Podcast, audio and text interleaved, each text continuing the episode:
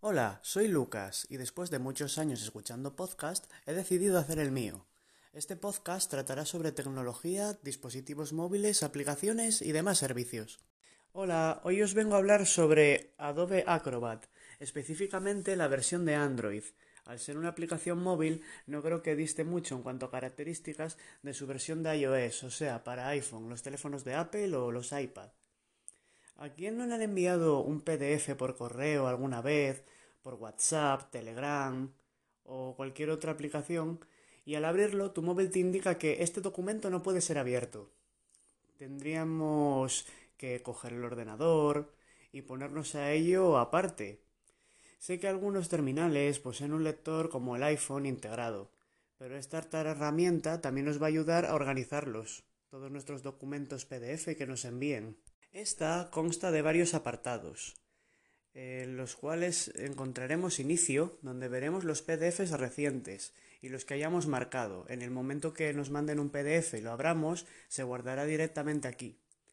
Eh, luego desde archivos podremos ver las diferentes ubicaciones, que es otra pestañita aparte de nuestro dispositivo móvil, como la memoria interna, Google Drive, Dropbox, o si incluso una tarjeta SD desde los cuales de estas ubicaciones podremos extraer documentos PDF y visualizarlos aquí.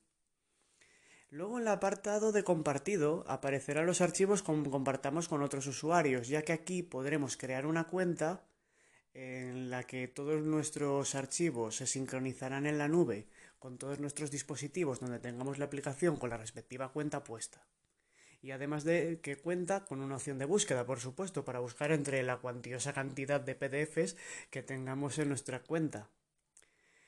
Esto todo se sincroniza en la nube, en la nube de Adobe, ya sabéis, la misma que es la de Photoshop y no sé si forma parte de Creative Cloud, que es el apartado donde se guarda todo lo de Photoshop y demás, que cuando te pillas Photoshop pues te viene con X gigas para que lo puedas guardar todas tus creaciones ahí, pero bueno, que se guarda en la nube de Adobe. Ahora en este apartado os hablaré sobre que Monument Valley 2, esa aplicación de puzzles que salió hace mucho tiempo llamada Monument Valley, pues su segunda versión está completamente gratuita, la cual valía 5,49 y al menos durante hoy 27 de marzo es gratis. Así que el que lo pueda coger, que lo coja.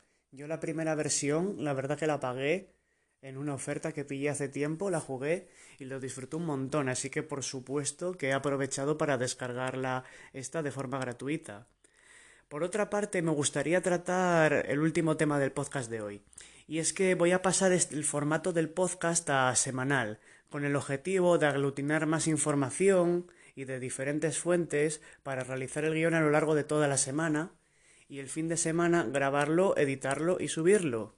Así podré incluir noticias que vayan saliendo relacionadas con el mundo de la tecnología, además de lo ya establecido en este podcast.